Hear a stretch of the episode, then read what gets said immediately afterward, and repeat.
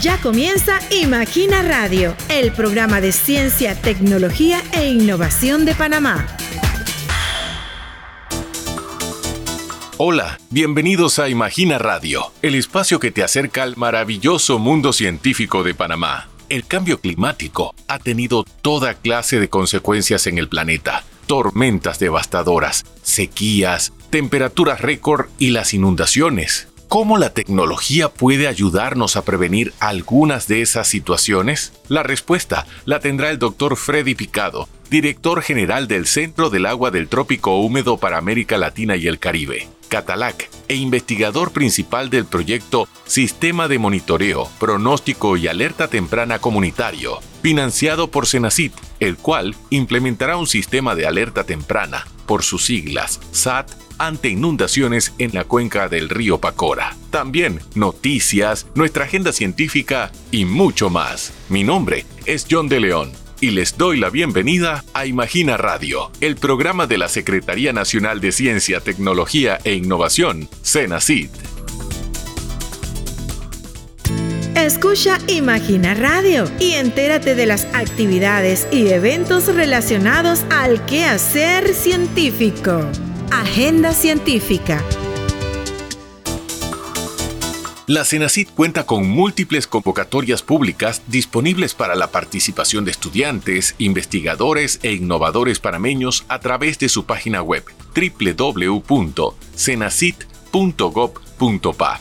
Está disponible, por ejemplo, la maestría en ciencias químicas con énfasis en inocuidad alimentaria 2023 dirigida a personas de nacionalidad panameña con título universitario a nivel de licenciatura, con conocimientos básicos en el ámbito de las ciencias químicas, interesadas en realizar estudios de maestría en la Universidad Autónoma de Chiriquí. El plazo de entrega de documentos es el 22 de febrero de 2024.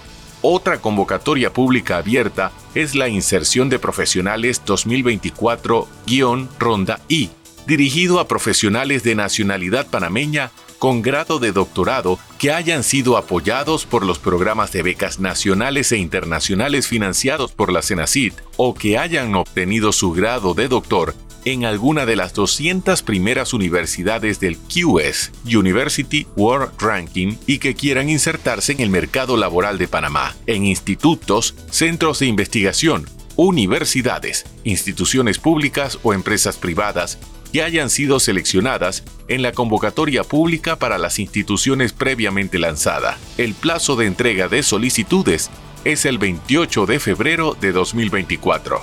También está abierta la convocatoria para el Diplomado en Resolución de Situaciones Problemáticas en Química, dirigida a profesores de educación media, en servicio en el Ministerio de Educación o en escuelas particulares a nivel nacional que estén dictando clases de química el plazo límite para participar es el 2 de marzo de 2024. En tanto, las inscripciones para la séptima Olimpiada Panameña de Ciencias Espaciales, OLIPASE, orientada a estudiantes panameños o extranjeros residentes en Panamá que pertenezcan a un centro educativo de media académica oficial o particular y que cursen estudios desde décimo grado hasta duodécimo grado en el año 2024 las inscripciones estarán disponibles hasta el 2 de abril de 2024 a través del enlace cosmos.cenacit.gov.pa diagonal v y latina y latina guion olipase. También en el ámbito de las ciencias espaciales está abierto el periodo de inscripción del concurso de Astrofotografía 2024, una actividad enfocada en aquellas personas que tienen pasión por el espacio y la fotografía. Este concurso está dirigido a estudiantes panameños y extranjeros residentes en Panamá que pertenezcan a un centro educativo de básica general, media académica, universidades oficiales y particulares de la República de Panamá.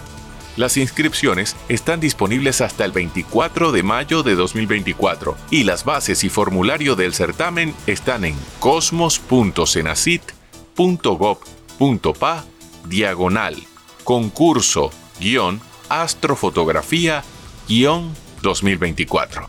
Recuerde seguir nuestras redes sociales para enterarse de los anuncios de estas y futuras convocatorias Y si quiere conocer los detalles y requisitos para participar en alguna de ellas, solo debe ingresar a www.cenacit.gov.pa. Menú de convocatorias. Opción. Becas internacionales. Fondos para innovación y emprendimiento o en fondos para investigación científica. Conoce a los protagonistas de la ciencia panameña en Imagina Radio de la Cenacit. Entrevista.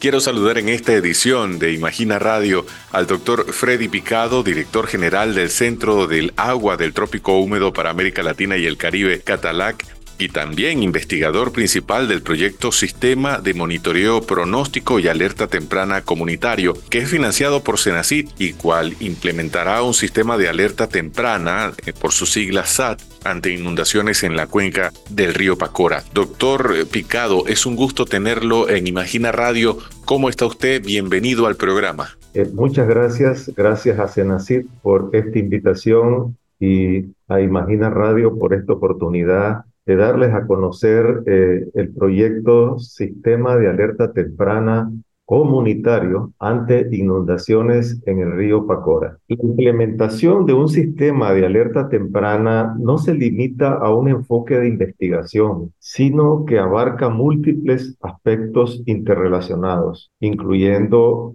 los aspectos tecnológicos, la mejora de capacidades institucionales, locales y la aplicación de conocimientos científicos y técnicos existentes. Catalac ha propuesto la implementación de un moderno SAT o sistema de alerta temprana ante inundaciones mixto, basado en la comunidad y en la tecnología, que permita generar y comunicar alertas de inundaciones en tiempo real para una respuesta más eficaz a los pobladores de la cuenca del río Pacora. Este es el primer SAT mixto, tenemos entendido, porque está eh, sumando herramientas tecnológicas de punta con planes en los que la misma comunidad y las instituciones son determinantes por su presencia en la cuenca para que los puedan administrar. ¿Es así? En Panamá hay que señalar, en el 2010 habían 17 sistemas de alerta temprana. Sin embargo, hasta la fecha solo queda uno funcionando de, de, estos, de estas 17 sistemas que se evaluaron en el año 2010, 2012. La cuenca del río Pacora no es primera vez que se instala un sistema de alerta temprana. En 2009, en el marco de, de un programa que se llamó PREFDA, que era un programa de rehabilitación y evaluación de la vulnerabilidad en Centroamérica, se instaló el primer sistema de alerta temprana en la cuenca del río Pacora. Posteriormente, la, UTP en el 2014-2015 instaló otro sistema, pero este sistema era específico para personas con problemas de sordera, ceguera y de movilidad. Sin embargo, de estos dos sistemas prácticamente no queda nada por múltiples razones y ya no existen pues, eh, dichos sistemas. Sin embargo, Catalac por primera vez está eh, impulsando este sistema de alerta temprana basado en la comunidad, porque la única forma de hacer sostenible el sistema después que finalice el proyecto es que la comunidad se empodere, que los pobladores sientan que este sistema es beneficioso para ellos que es beneficioso para la economía local, que es beneficioso para proteger sus medios de vida y también para proteger a su, su hijo, su familia, etcétera, etcétera. Doctor, hablemos un poco sobre cómo se compone este sistema de alerta temprana para trasladarlo un poco a ese trabajo que han estado ustedes realizando. Este sistema de alerta temprana que estamos proponiendo, me gustaría comentarle a la audiencia que está también en línea con una iniciativa global que se llama Iniciativa de Alerta Temprana para Todos, para todas las personas, cuyo objetivo es cubrir a la mayor parte de las personas del mundo para el año 2027. Esta es una iniciativa que fue lanzada hace dos años por el secretario general de Naciones Unidas, Antonio Guterres. Este proyecto va a aportar a esa iniciativa global donde se está previendo que al menos o más del 90% de la población tenga derecho a tener un sistema de alerta temprana. Ahora entrando en su pregunta, este sistema de alerta temprana es importante señalar que cumple con los cuatro componentes estandarizados que tiene un sistema de alerta temprano internacional. En principio, el primer componente que tiene que ver el conocimiento del riesgo. Lo primero al establecer un sistema de alerta temprana es conocer cuáles son los riesgos, cuáles son las amenazas hidrometeorológicas más frecuentes que afectan la cuenca en sí. Y lo otro es darle a conocer a la población las particularidades de estas amenazas y las particularidades del riesgo. Luego, el siguiente componente tiene está relacionado con la implementación de un sistema de monitoreo y alerta temprana.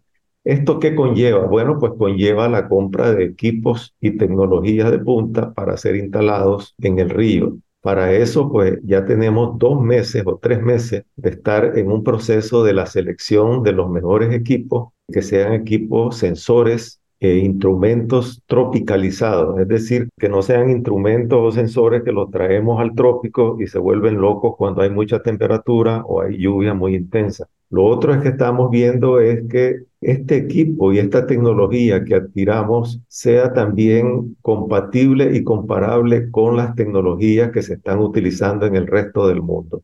Actualmente hay 110 países que tienen sistemas de alerta temprana.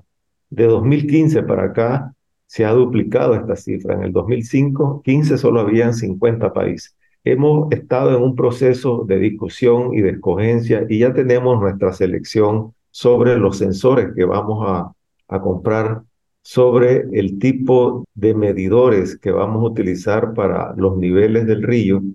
Y luego viene otro proceso complementario que es la identificación física del lugar donde se van a instalar este equipo. Paralelamente, estos equipos pues traen sus protocolos específicos de comunicación. Y entonces aquí hemos tenido un dilema porque usted sabe, todo proyecto también tiene su presupuesto y generalmente pues son presupuestos relativamente cortos que uno quisiera tener más presupuesto para eh, poder eh, instalar un sistema de alerta temprana lo más robusto posible. Estas son parte, digamos, de las limitaciones, pero hay que trabajar con lo que uno tiene. Y en este sentido, eh, nosotros estábamos buscando comprar equipos que son los mismos que utiliza el, el USGS de los Estados Unidos, el sistema geodésico de los Estados Unidos, porque estos equipos estos instrumentos, estos sensores, transmiten directamente al satélite GOES-16. Y como Catalag en 2020 instaló una antena satelital que interroga también directamente al satélite, queríamos darle un mayor, un mayor uso a nuestra antena y crear la diferencia, porque esto abarataría costos porque estos equipos, instrumentos y sensores transmitirían al satélite y nosotros tendríamos la facilidad de bajar directamente la información de, nuestra antena que está directamente conectada a nuestro centro de cómputo. No hemos logrado, este, al final no pudimos comprar estos equipos y estamos comprando otros que utilizan un protocolo de comunicación relativamente sencillo, avanzado y de un costo accesible al presupuesto que nosotros tenemos. Estos equipos van a generar información sobre el caudal del río, sobre los diferentes niveles del río, nosotros utilizando modelos matemáticos de, hidrológicos y meteorológicos y también eh, modelos vinculados también con, estos aspectos de la hidromensura, vamos a poder, digamos, eh, definir los valores umbrales para las alertas que va a generar el sistema. Si usted ve un primer paso es definir los equipos, identificarlos. Luego, paralelamente, debemos identificar el mejor lugar donde vamos a, donde vamos a instalar este equipo, las antenas repetidoras que van a subir la señal a la nube y de la nube nosotros vamos a poder bajarla a nuestros procesadores y a los equipos, a las ventanas repetidoras que van, van a ser instaladas en SINAPROC y en el IMPA para que tengan acceso a esta información. A grandes rasgos, esta es la parte que configura el componente de, los módulos de monitoreo y pronóstico. A la vez vamos a estar utilizando los pronósticos que genera el INPA, así como Catalac también tiene su propio, propio pronóstico numérico del clima y entonces vamos a integrar todos estos sistemas para que funcionen de manera coordinada, integrada y poder tener un sistema de alerta que llegue a la población.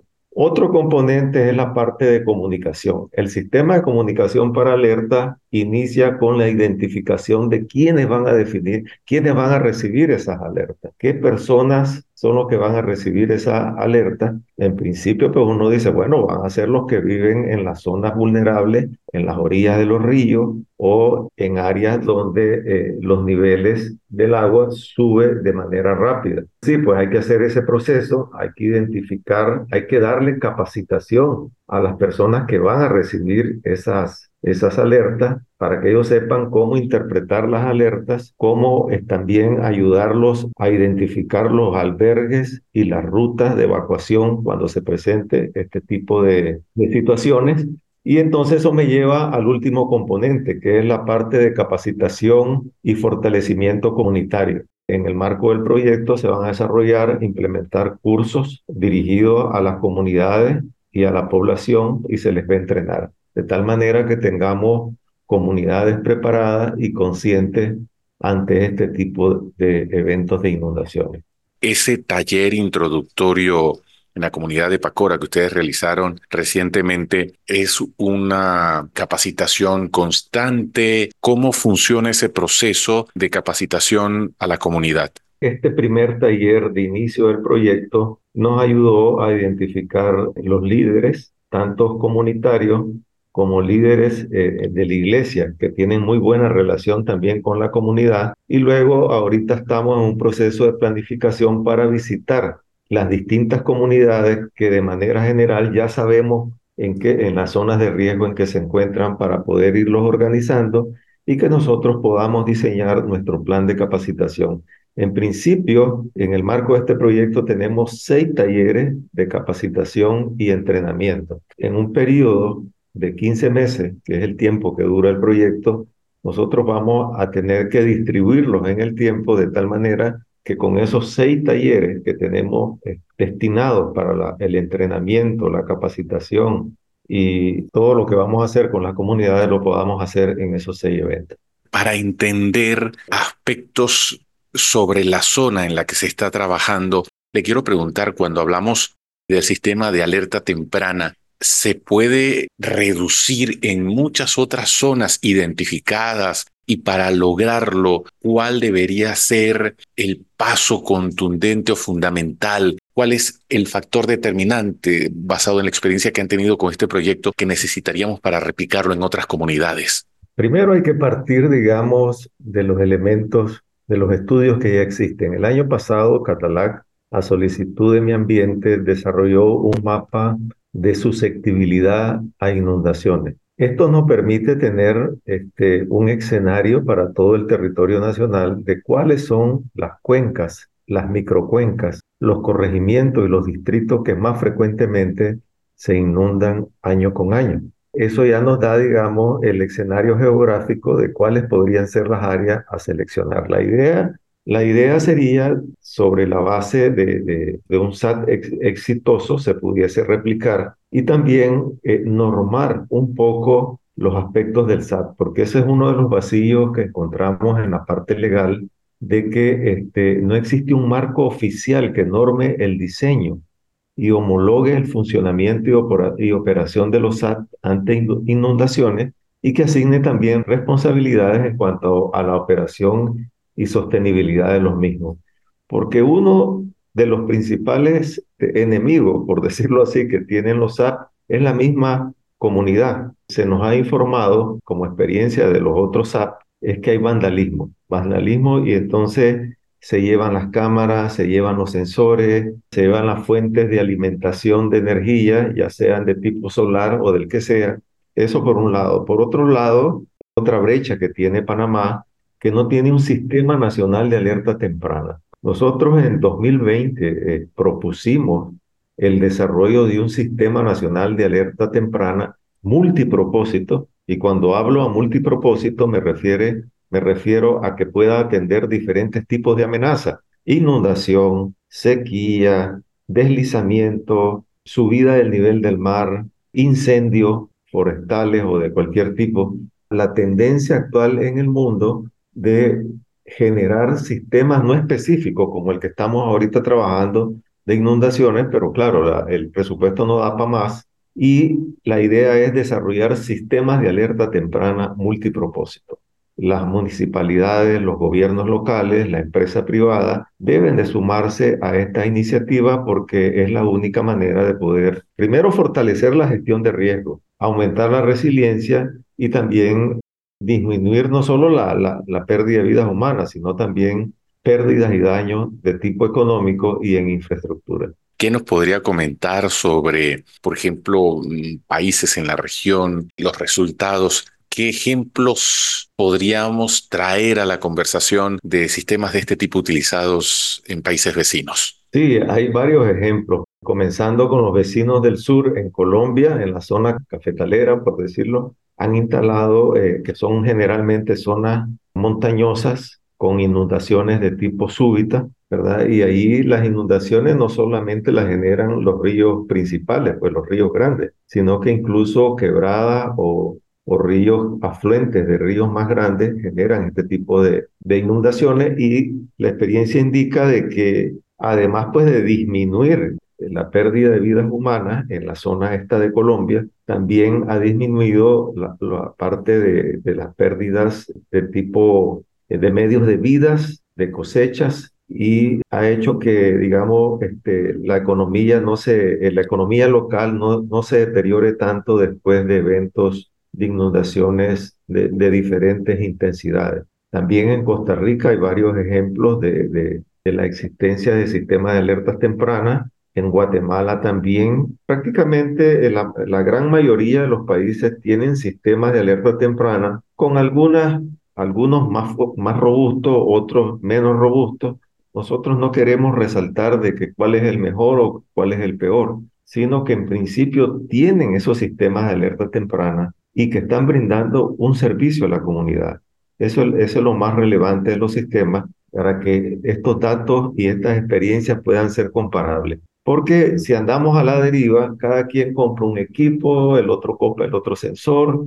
Cuando queremos comparar los datos es como que comparemos peras con, con arroz y entonces pues no hay esa estandarización de la información, la cual es muy necesaria. Doctor, este eh, proyecto científico contó con el apoyo de un fondo que suministra la convocatoria pública de fomento hay más de, de Senacit Adicional destacar que responde a investigaciones centradas en las necesidades regionales y sobre todo basadas en los objetivos de desarrollo sostenible, ¿cierto? Sí, este proyecto pues es gracias pues al financiamiento de, estas iniciativas de investigación que tiene el SENACIT, pues claro que es muy relevante y sobre todo nosotros acá en Catalac junto con el acompañamiento de SINAPROC y del IMPA, estamos haciendo nuestros mejores esfuerzos para aprovechar al máximo este tipo de, financiamiento y poder lograr los mejores, los mejores resultados posibles, sobre todo para asegurar que, que estos resultados sean escalables con una visión más amplia que sería un sistema de alerta temprana multipropósito. ¿Dónde nuestros oyentes podrían conocer un poco más de este proyecto y del trabajo que ustedes realizan? ¿Página web, redes sociales? Sí, eh, en este momento estamos publicando pues los pocos avances, pues un proyecto que inició en octubre, el 24 de octubre, lamentablemente pues una fecha muy cercana a, fin de año, pero estamos avanzando de la manera más rápida posible y vamos a estar publicando los resultados en las páginas de Catalac, también en las páginas de SINAPRO, de LIMPA y muy seguramente también en las páginas de SENACIT. Ahí van a poder encontrar eh, información sobre los avances y los boletines que vamos a ir publicando sobre este proyecto. Doctor, le daremos seguimiento. Con mucho gusto volvemos a conversar con usted y con su equipo en los próximos meses para conocer el avance del proyecto, la implementación del mismo. Apreciamos mucho el trabajo que realizan y apreciamos muchísimo el tiempo que le dedican los oyentes para conocer del proyecto. Claro que sí, con mucho gusto. El doctor Freddy Picado es director general del Centro del Agua del Trópico Húmedo para América Latina y el Caribe Catalac e investigador principal del proyecto Sistema de Monitoreo, Pronóstico y Alerta Temprana Comunitario, financiado por Senacity, el cual implementará un sistema de alerta temprana, SAT, por sus siglas, ante inundaciones en la cuenca del río Pacora. Visita el sitio de web www.cenacit.go.pa y descubre las convocatorias para becas y proyectos de investigación e innovación que tenemos disponibles para impulsar el desarrollo de Panamá. Dato de la semana. ¿Sabías que, según un nuevo estudio, las personas que realizan su trabajo desde un asiento, como ocurre en una oficina o conduciendo algún tipo de transporte, tienen un 16% más de riesgo de mortalidad frente a aquellos que, de forma general, no se sientan durante su jornada. Esto debido a que la falta de actividad física durante largos periodos de tiempo en el día incrementa las posibilidades de desarrollar obesidad, diabetes o enfermedades coronarias, entre otras. El estudio, desarrollado por científicos de la Universidad Médica de Taipei, Taiwán, tiene mayor relevancia con respecto a estudios predecesores porque la muestra con la que trabajaron es más amplia que nunca al hacer un seguimiento durante casi 13 años a 481.688 individuos. Bueno, después de este dato, ya saben, hacer pausas activas, estirarse y hacer un poco de ejercicio. Antes de despedirnos, le recordamos estar al tanto de las redes sociales de Senacit para conocer los detalles de las convocatorias para becas y para fondos de ciencia e innovación, entre otras informaciones que tenemos disponibles. Puede buscarnos en la red social X como arroba Senacit, en Instagram igualmente arroba Senacit, en Facebook nos encuentra como Senacid Panamá y en YouTube como Imagina TV. De paso, se suscribe, activa las notificaciones y le da like a los videos. Les invitamos a sintonizarnos el próximo jueves con más de Imagina Radio. Les acompañó John de León. Gracias por haber sintonizado un nuevo episodio de Imagina Radio. Hasta la próxima.